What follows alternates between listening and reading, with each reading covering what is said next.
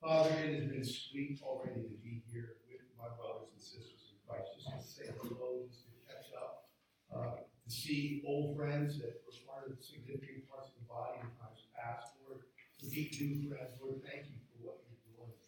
Um, we know that you're a God who speaks, and when you speak, things happen.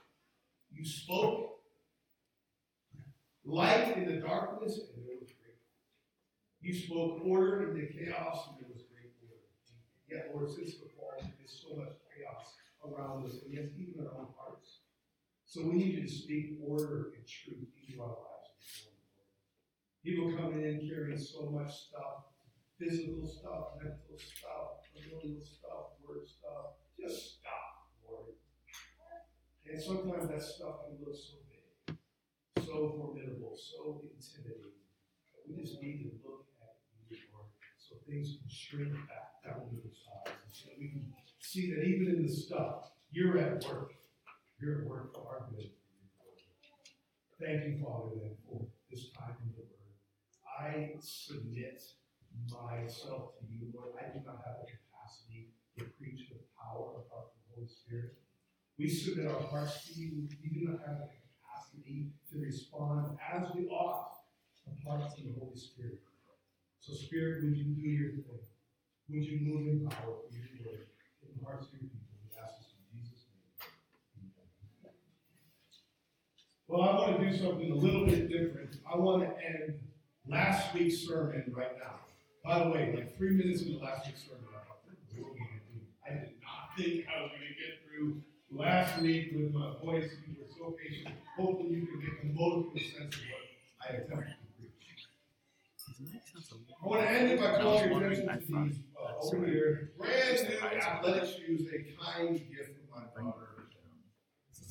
I heard in recent weeks that uh, someone was preaching about the body of Christ. He said the average person buys athletic shoes or running shoes and never uses them for athletic or running purposes.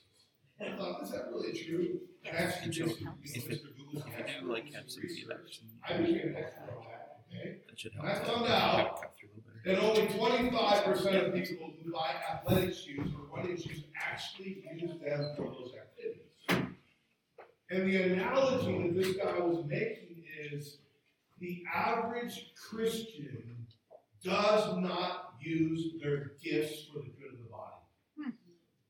They're still making the packaging unlaced in their closet somewhere. In other words, they have gifts, but they don't use them. That's what we talked about last week, right?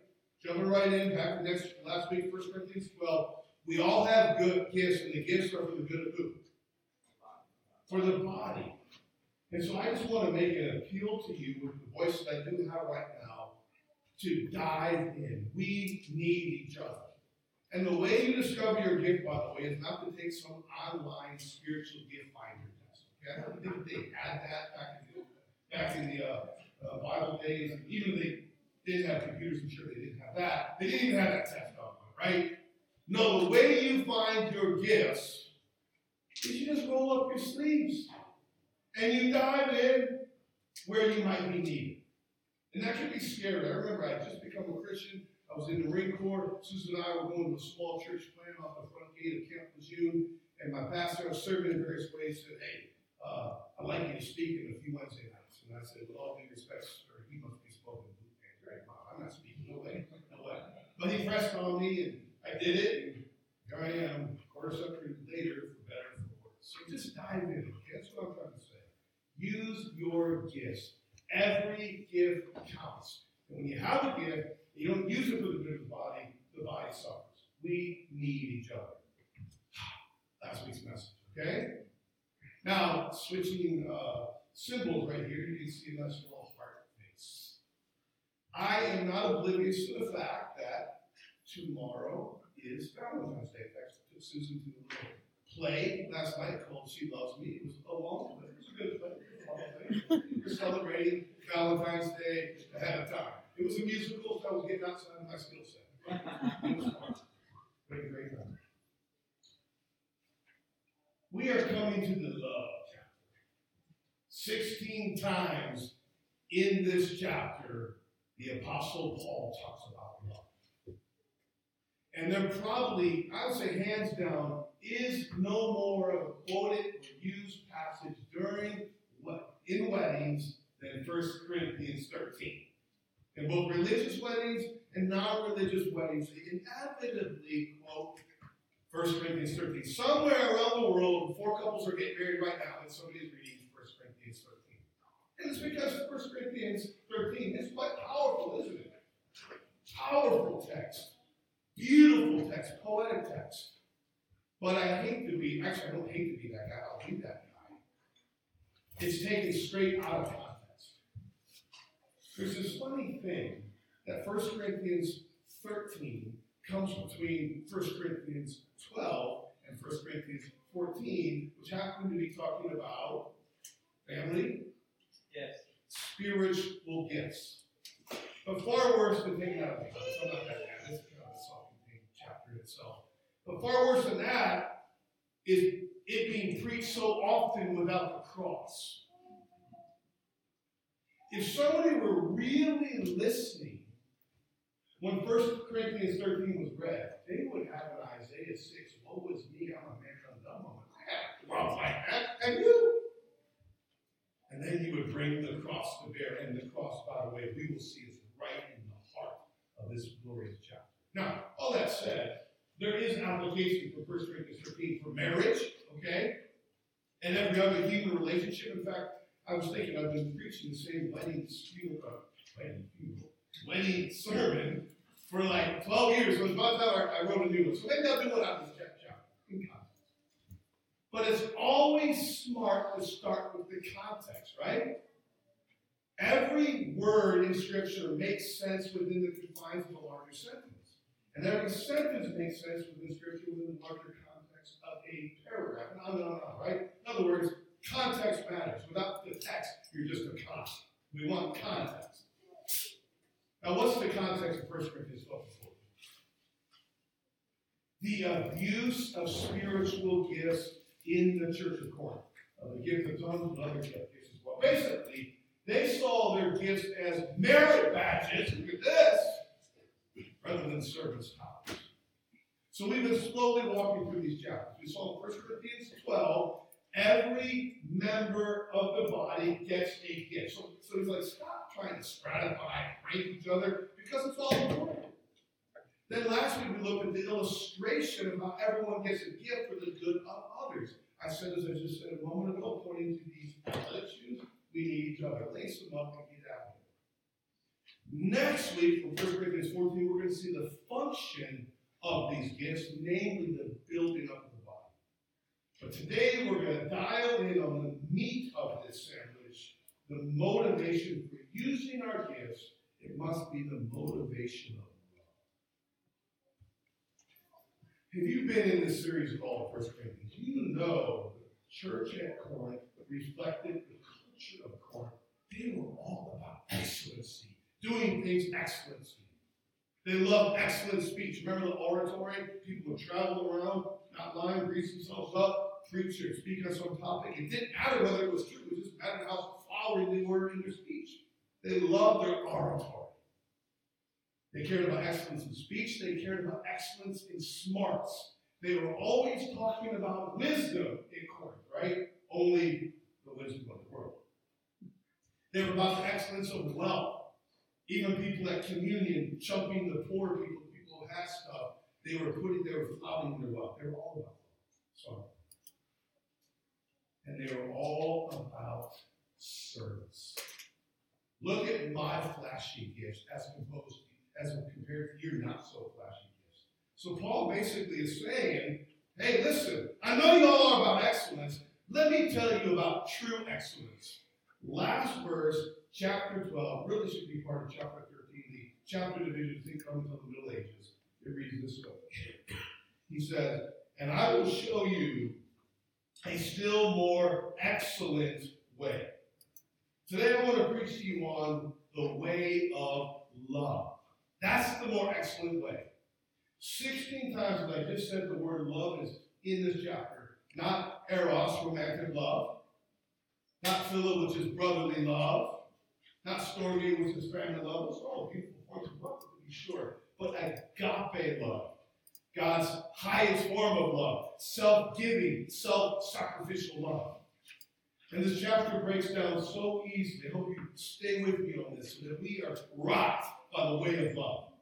Number one, love is essential. Love is essential. That's verses 1 through 3.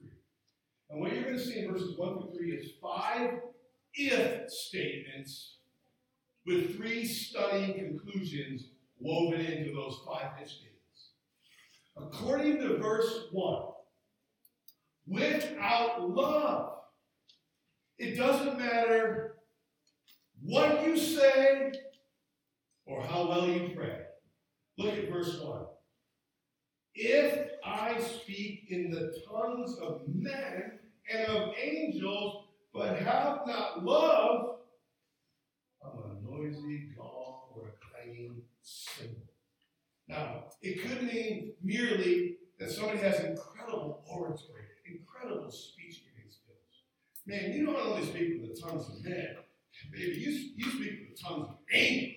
You have a golden tongue. You can really preach. You can really speak. You can really communicate. It could be, and we're going to dive into this next week, it could be referencing a form of speaking in tongues or praying in tongues. Now, whether he's talking about gifted preaching or gifted praying, what he is saying clearly is this without love, no matter how gifted you are, you sound like a noisy gong, a clanging cymbal. Those were the sounds of worship. If you were to go down to the temple of Dionysus back in that day, you would find that they would, in fact, bang gongs together and clang cymbals together in hopes they would somehow uh, garner the attention of the gods. Much like way back in the Old Testament, remember the prophets of Baal? What did they do to get the attention of Baal? They would jump and shout and scream and cut themselves and do all that, hoping to gain the attention of God. So, so they're gods. So what Paul is saying is, I don't care how well you can pray. I don't care what you say. If you don't have love, you're not going to do You're nothing but a pagan. You sound like a pagan, and you know what? You might even be a pagan. That's his point right there. Now listen to verse 2. Verse 2 makes this, makes this point clear. That without love, it doesn't matter what you know. This is what he says in verse 2. And if I have prophetic powers and understand all mysteries and all knowledge, and if I have all faith so as to remove mountains, but I have not love, what am I? No. I'm nothing. Listen, I can have supernatural knowledge. I can have the gift of wisdom. I can have prophetic capabilities. I can believe God for big things, and if I have not love, I'm a big fat zero. Somebody says, You mean I can study the Bible faithfully the whole life? I can soak in oodles of theology, I can read the Westminster Confession of Faith and memorize it, and all the catechisms, and I can believe God for big things, and that means nothing? Yep, that's what he just said. Big, fat, zero without love. That's pretty strong, right? Verse 3 advances on this. Without love, it doesn't even matter what you do. Look at verse 3. If I give away all that I have, and I deliver up my body to be burned, but have not love, I gain nothing. In other words, you can be, listen, you can be extremely sacrificial in your service. I mean, you can give everything that you own materially. You can even give yourself, it says, right? You can give your body to be burned. But if you have not love, you gain nothing. So he says, wait, wait, wait a second. You mean to tell me I can serve the church, I can serve my spouse, I can serve my kids, my siblings, my family, my friends, on and on. I can do everything is right. And it can be all wrong. Yeah, that's what he's saying about love.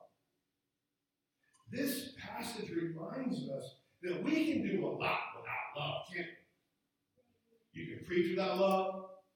You can pray without love. You can study the Bible without love. You can lead a lesson without love. You can serve without love. You can sacrifice. You can do a lot without love. I'm going to give you a really radical example just to make it a very radical example. Do you remember 9 11. Seems like yesterday, then it seems like forever ago. 9 11. What was it that compelled those men to go to such evil means, such sacrificial means to accomplish such evil ends? Sacrificial means to accomplish evil ends. What it wasn't love, was it? Was hate. And perhaps vainglory and promises in the afterlife and all of that. Point is, you can do a lot of things, even sacrifice, without the motivation of love.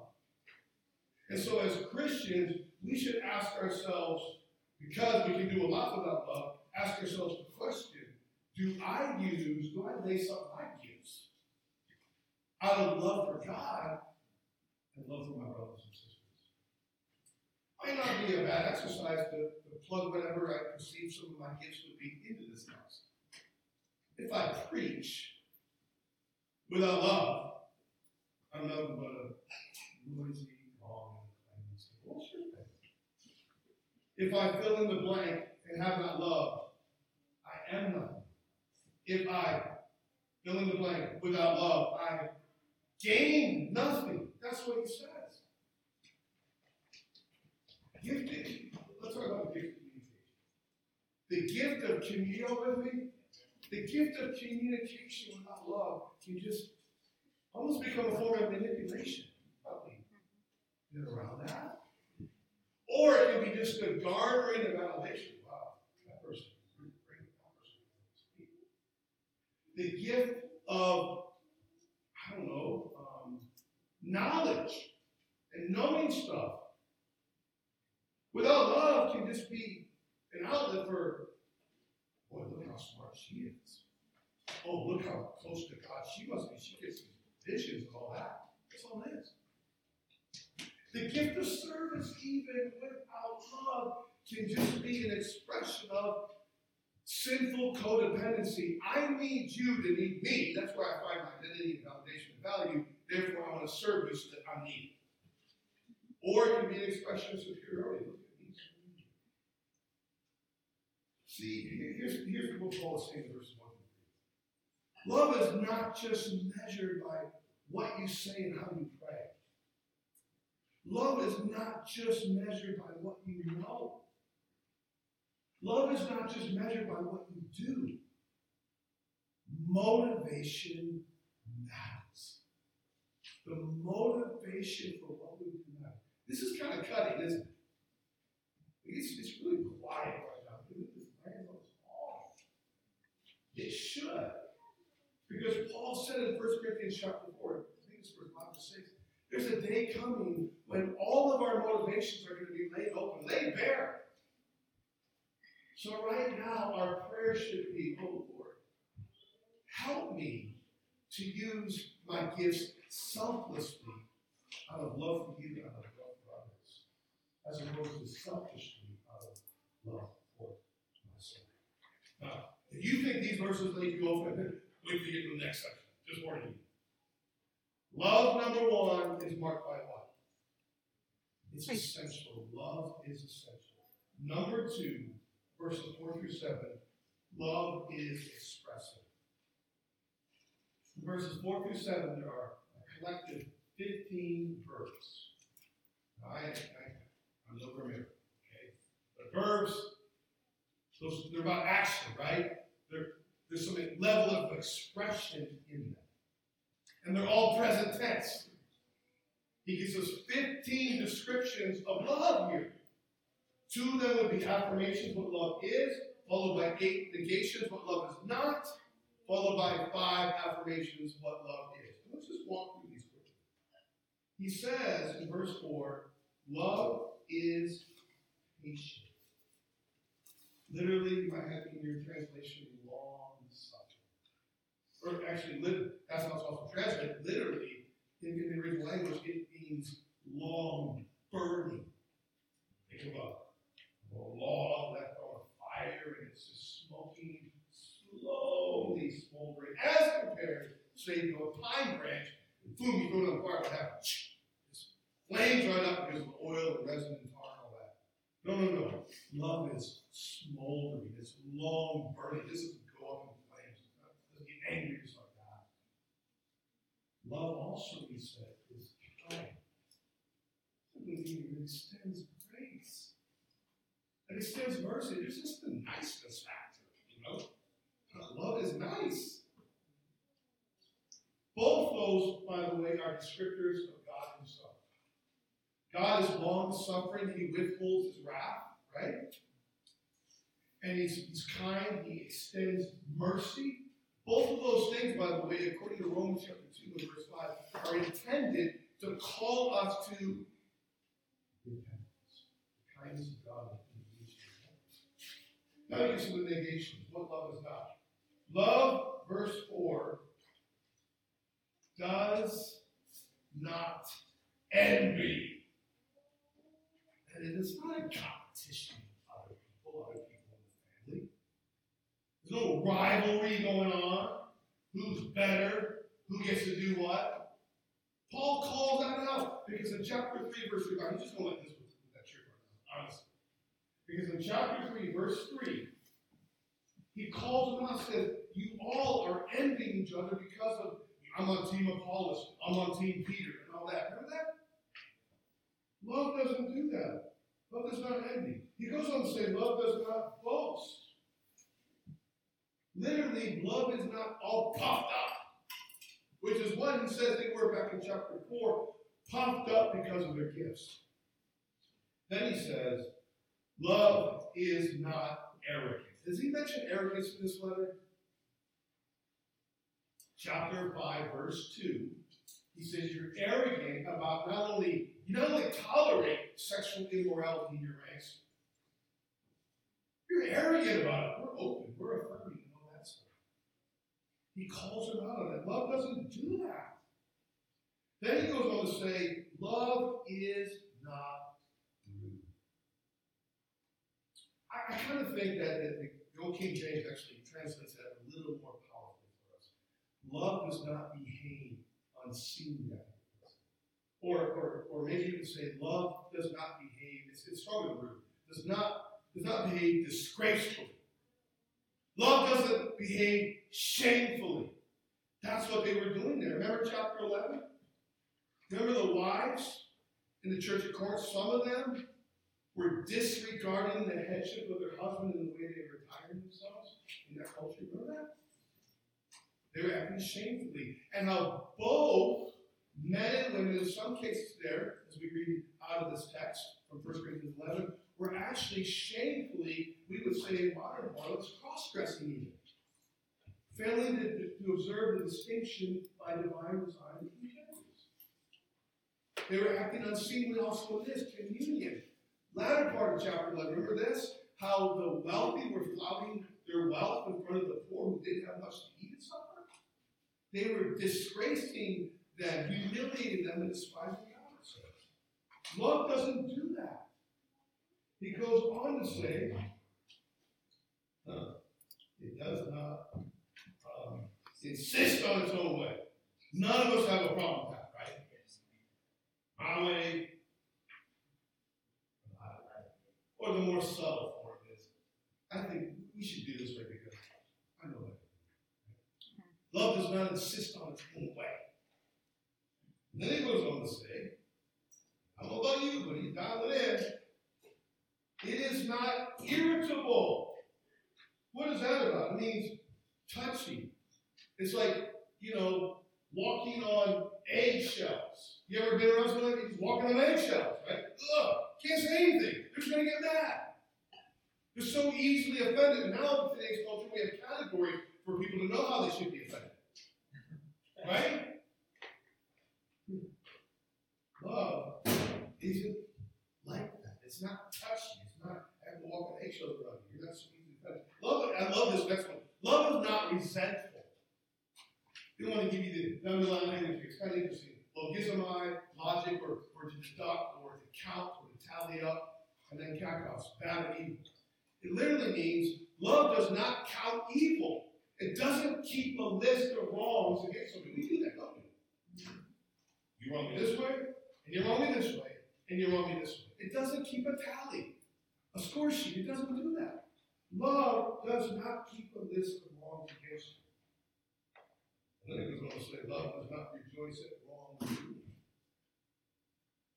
Like if you hear something bad about somebody, somebody, think, ah, yeah, that's right. That, yeah, that's right, was not coming from a place of love, right? Because it doesn't. Love goes on to say, verse 6, positively, rejoices with the truth. Heard somebody say, if you never tell anyone the truth of the gospel, can you really say you rejoice in the truth? That's a fair question, right? Love bears all things, the idea with other people. It believes all things, it seeks to think the best about them instead of the worst. It hopes all things, it wants the best for people, and it endures all things. It doesn't give up on people. Now let's do an exercise right here. This is this is going to be all of us participating. What I would like to do is read verses 4 through 7. And I would invite you, as I read, every time we come up with the word love or it referring to love, you put your name. Okay? Can you do that? Can you do out loud? And if you can't, can you at least, you know, say it silently? I think it's going to land. It's landed on me all last week. Here we go. Mike is patient. Come on, do it, baby.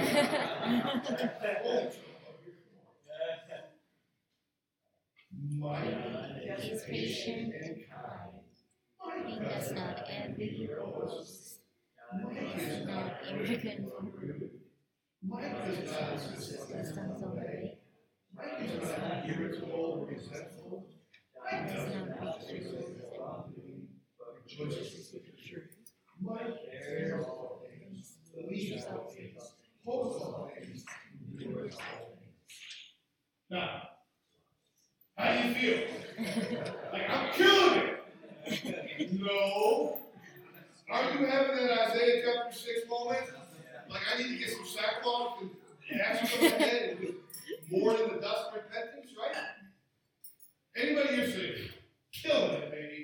I'm the person of 1 Corinthians 4 or 11 or 4 through 7 Christ. Isn't it like that? But check out the sweetness of this. Check out the sweetness of this. Let's fill in Christ. Let's read it aloud with Christ, okay? Verse 4. Do with me. Christ is patient and kind. Let me, let me, let me pause a few minutes. Christ is patient. You just think about how patient Christ is, right? With our failures, with our sin, with our always murmuring, always forgetting his faithfulness in the past, right? Always doubting him, right? Always saying that we don't say it, we think this if I was the one to run the universe, it would be like this. Right? A lack of gratitude, and yet he is he, he is not that pine branch when we think that way. We're that way with other people, right? We're pine branch, we're smoldering logs. He's smoldering suffering. And then it goes on to say, well, let me, we're put Christ in here. Christ is kind. Think of all the gifts he gives us. He gives you, he gives me, that we, it doesn't even, it flat out doesn't even register with us, right? We just so awash in them. He gifts us and gifts us and gifts us and gifts us again and again. Christ is not envy or boast. Christ is not arrogant or rude. Oh, this one right here. Christ does not insist on his own way. Remember the garden? The cross looming before him where he would absorb the wrath of God we deserve. And what is he? He's sweating great drops of blood. And he says, Father, if it be possible, let this cup pass from me. Any person with the same mind would say that. But then he goes on to say, Nevertheless, not what I will, but you will. Love does not insist on its own way. You see that? So beautifully fulfilled in Christ. It goes on to say, it is not. Oh, my And I love this. Not resentful. Remember, logizomai kakos, which means does not count evil, doesn't keep a list. See, Jesus is not up there spreadsheeting our sin against us. Rather, he suffered in our place for us. He ain't spreadsheeting, he suffered for us. Once and for on the cross. It says in 2 Corinthians chapter 5, verse 19, God in Christ was not counting our sins to us, but rather, verse 21, he made him who knew no sin, Christ. Made him who knew no sin to be sin for us, that we might become the righteousness of God. Let me ask you, are you perpetually keeping account of other sins against you God has feared your account of sin against him? You take the worst person who's ever sinned against you, and you forgive them everything they've ever sinned against you. You won't begin to forgive them as much as God has forgiven you. Christ, Christ is, is, is this. Christ is not here resentful. Christ does not rejoice at wrongdoing. How about this one? Does not rejoice at wrongdoing. Remember, he weeps over Jerusalem. You remember that? When Jerusalem rejects him? He doesn't rejoice and say, well, you know, God's sovereign, so whatever's going to be is going to be. He doesn't do that. He doesn't say, well, you got what's coming to you. You want to reject my grace? No. He weeps. He says, oh, Jerusalem, Jerusalem, the city that, that killed the prophets. How often I would have gathered you myself as a hen does its brood, but you would not come. That's the heart of Christ right there. Reading on. Christ rejoices with the truth. Christ bears all things. Christ believes all things. Christ hopes all things. Christ endures all things. This is Christ right here. In other words, second, 1 Corinthians uh, 14, 13, I'm sorry, 4 through 7. That's Jesus Christ. He is the man of 1 Corinthians. Christ doesn't say, family, I would die for you. Christ says, I died for you because I love you. Again, 16 times agape. And not only did he die for us because he loves us, because of his death, it says in Romans 8, nothing can ever separate us from the love of God in Christ. This, is, this is the logic of the cross. He says, Paul does in Romans 8, for I'm persuaded. Are you persuaded of this? Really? Don't make this just a calendar verse. Are you persuaded in your heart that nothing can separate you from the love of God in Christ? Neither death, nor life, nor angels, nor principalities, nor powers, nor things present, nor things to come, nor height, nor depth, nor any, this is John, John Gordon expression, nor anything else about creation shall be able to separate you from the love of God in Christ Jesus. You believe that? Soak in that. This is Christ for us. And if you have never received why not right here, smack dab in the middle of Joy Road, in the middle of 1 Corinthians 13? Come to him. He says, Come to me, all who are weary and heavy laden, and I will give you rest. Take my yoke upon you. Give him your sin and receive the gift of his righteousness, and walk with him all the days of your life. And for those of us who haven't, or maybe you just did, God wants us to express the love that He's expressed to us through His Son, Jesus Christ, right?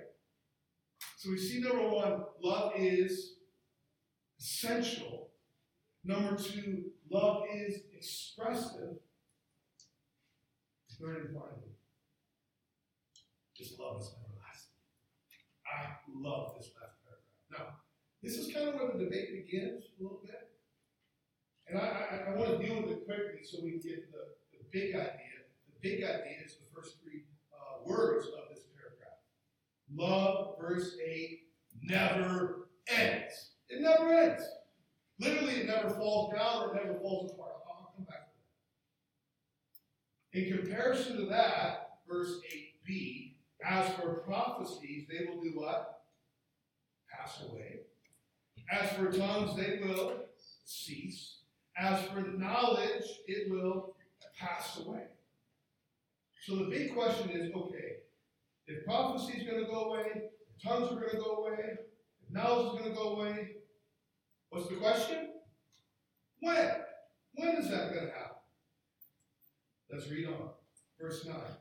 For now we know in part and we prophesy in part. But when the Perfect. perfect comes, the partial will pass away. So those gifts will pass away when the what comes? Perfect. The perfect. Go with me? Bible study time right here. Now there's two views of that. The one view is called cessationism. And that believes that some of these gifts have ceased. They say the perfect that has come is the Bible. Now let's be very clear. Is the Bible perfect? Yes. Yes, the Bible is perfect. Written by man, but ultimately written by God. Every jot of it. Jesus said not one jot shall fail. Okay. But the Bible is perfect. That's that's that's not a question. I don't think that that answers that question. I do not believe in cessationism, just so you know my understanding of Scripture. The other viewpoint is this. Uh, this will put as simple as I can. Well, I the answer of, of what the perfect is is given down in verse 12. So drop your. For now we see in a mirror dimly, but then, read that for me, would you? Face to face. What is he referring there? What are you referring to? We'll see face to face. What are you referring to? Say it again. Christ. Yeah, his return, right? Then we're going to see him face to face, man. Can you imagine that? First John chapter 3, verse 2. Beloved, now we are the children of God. It doesn't yet appear what we will be. But we know that when he appears, we shall be like him, for we shall see him as he is, face to face. So I believe that all these gifts are operative according to God's economy until Christ returns. In fact, he, kind of draws out some illustrations, two illustrations in verses 11 and 12, um, to show that our knowledge of God now is quite a bit different than our knowledge of God will be then when he returns. First of all, in verse 11, he uses an illustration from childhood. When I was a child, I spoke like a child, I thought like a child, I reasoned like a child. When I became a man, I gave up childish ways. And I think we read that verse negatively, don't we? But really, what he's saying is this childhood behavior is completely appropriate when? In the same way, by way of analogy, these gifts are perfectly appropriate right now until we reach our full adulthood, as it were, at the return of Christ when we're glorified. That's what he's saying. And I think that's validated by the next illustration of verse 12. For now we see in a mirror dimly, but then face to face. Now I know in part, then I shall know fully, even as I have been. He's using the imagery of a mirror. Now, mirrors back then weren't like mirrors today. I wish, as I look at my face in the mirror, I wish we had like mirror back then. I wouldn't see myself as well, right? But you couldn't see yourself that well. It was polished metal, polished bronze or brass or something like that. So it was not a perfect reflection like you get in a mirror today. And that's what he's saying. Using the mirrors of that day, for now we see in a mirror dimly. We can't see everything perfect. We all realize and recognize we don't know a lot, do we? We don't know a lot, right? God has given us truth to know, but we hardly know everything. I think we all just kind of inherently know that. We don't know that. We don't know everything. That's why we have the gift to help us grow in maturity in Christ, so Christ be formed in us as we're sanctified. But one day, it's going to be awesome. We will know as we are known. That's what it says. That's the return of Christ. Now, go with me so far. Yeah. That's my viewpoint on that. Expand on that a little bit next week and the week after. But regardless of what your viewpoint is, I will say this. I don't think you uh, refute this. What this means is, is that all of our spiritual gifts are violently perishable, temporary, right? They have a shelf life. They have an expiration date. But what does not have an expiration date? What is not temporary? What is everlasting? Love. That's what he began by saying. Love never ends. See, when God draws the curtain on history, the only thing that's going to be left standing on the stage is love. Love abides, love remains. And according to verse 13, even in the gritty now and now, love is the what? Greatest. The greatest. So now faith, hope, and love abide, these three, but the greatest of these is love. Now, is faith important right now? Yes. You better believe it. Faith is how you get into God's kingdom. It accesses the work of Christ on the cross and his resurrection. Him dying for your sins. You get by faith we're saved, right? For by grace you've been saved through faith, not out of yourselves, a gift of God, not of works, but of. So faith is super important right now, right? Hope is really important, isn't it? Yes. Hope is the evidence of things not seen. Hope is that thing that motivates us to keep moving forward as we walk through the valley of the shadow of darkness, present darkness, Ephesians 6:18. So faith and hope are really important, but what he is saying is even right now, while they are still operative, the greatest is love. And one day, faith will be no more because it will give way to sight, right? Seeing faith. Hope will give way. We won't need hope because reality will come to pass. And the one thing that will be standing is love. For all eternity, the Gospel Transformation Bible says, we, the appropriate response to the mercy received in the gospel, we have received in the gospel, will be love. You go to Revelation chapter 5, behold, I saw a man standing, it goes to explain, what does everybody do? Oh, well, real cool. On the next thing, what do they do? They worship him. I mean, everything in all creation worships God out of love and awe for the work of Christ. Love never ends. And as I said just a moment ago, literally, it never falls apart, never falls down. So I think additionally means this.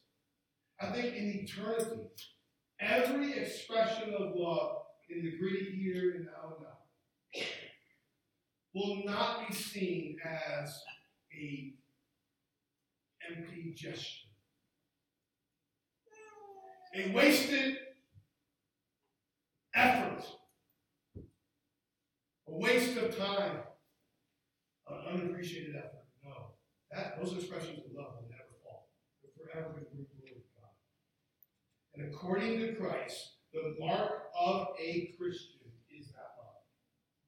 Remember when Jesus said in John 13, um, the grace John 13, he says, I, I, give, I leave you a new commandment that you love one another as I have loved you. And then that one verse that I think we all know the world will know you're my disciples if. And I want to put in so many smart aleck answers to that we act like that. So the world will know you're my disciples if you what? We have love for one another. And as we express love in the way we use our gifts and just love in general, what we do is this. We preview and picture the eternal kingdom of God, and the only thing that's going to stand on stage is love. I read, I read a, a story, it's really a tearjerker story. I think it was. Um, a man had been married to his wife many, many, many years. And in her later years, she got Alzheimer's. The Alzheimer's got so bad that as he carefully and lovingly took care of his wife, she forgot. She, she, she lost memory of who was. You heard about that, right? Somebody literally doesn't even know their spouse of, of a quarter century, of 50 years, whatever the case may be. Literally didn't know that was her spouse. But, but even more, over time, after she forgot that was her husband, she began calling him the name of a boyfriend she had before they ever met. You imagine that. I don't think I'd be too thrilled about that. I don't think most of us would be too thrilled about that. She referred to him as a former boyfriend. And you know what that husband did? He continued to love her and care for her all the way to the. Isn't that the love of Christ right there? Isn't that using, wasn't that him using his gifts out of love to serve his wife? Now let, let's be honest. loving people and using our gifts for love can be really tough, right? Can, is it, is this come naturally to you? Anybody? Let, let's start with this church. Has anyone ever in this church rubbed you the wrong way? And if your answer is no, you're not part of the church. Your spouse ever rubbed you the wrong way? Don't give me that Facebook management stuff. Your kids ever rub you the wrong way? Your, brother, your sister ever rub you the wrong way? A real close friend ever rub you the wrong way? Come on, right? Love is tough. It is. But then, toughness of love is the real test of real love, isn't it? When that person is not, they ain't no smoldering log, man, you're nothing but a pine branch right now. When you're not kind, right? When you, when that person has been keeping a list against you, when that person has been touching eggshells, can't even say anything right. When you have every reason to be irritable. Somebody, I think it was Danny Akin said, when the tough get going, love gets going. I like that. When the tough gets going, love gets going. So with this, this is key. I'm going to close with this. I really am. The only way we can do this is not only realizing it's Christ for us, and we saw that He is He is the man. In 1 Corinthians 13, 4 through 7, right? But also as Christ in us, our union with Christ. Paul said, I'm crucified with Christ. Nevertheless, I live. Yet not I, but Christ lives in me. In the life which I now live in the flesh, I live by the, son, the faith of the Son of God who loved me and gave himself for me. I want to do something with you right now that I hope you will do for the next six days. You'll do it every day this week. We have, I just kind of walked through 1 Corinthians 13, 4 through 7. I explained words. Then I, then I, then we put our name in. We're like, oh man, I'm done, right? We, did you have that response? Oh no, after we put our names in there. And then we put Christ's name in there, we're like, oh yeah, praise God.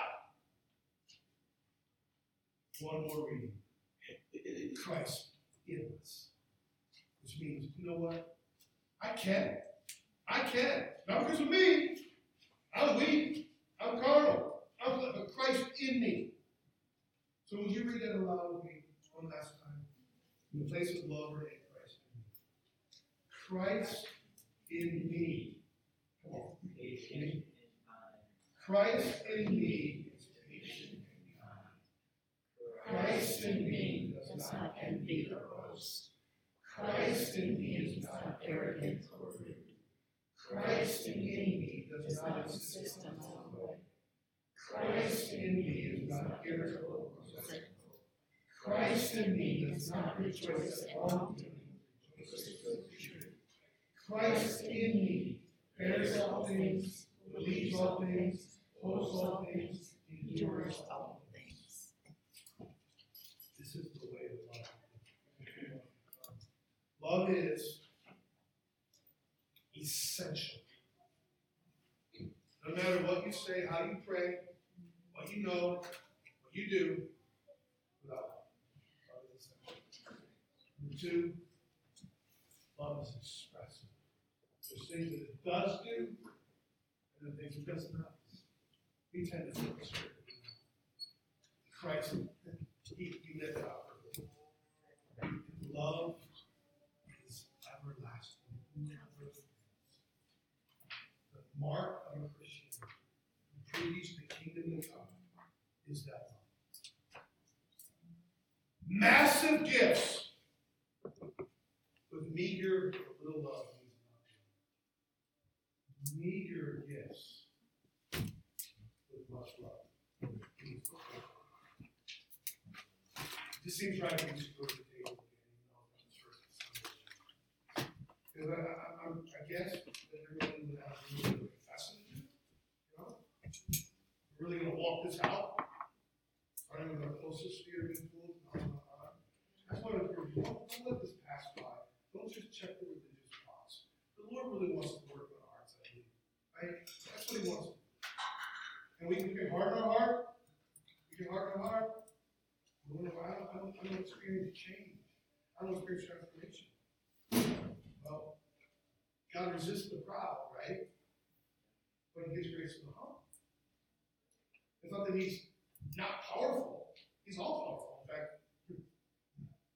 when we just say, God, I don't want your power, he's okay, okay, okay.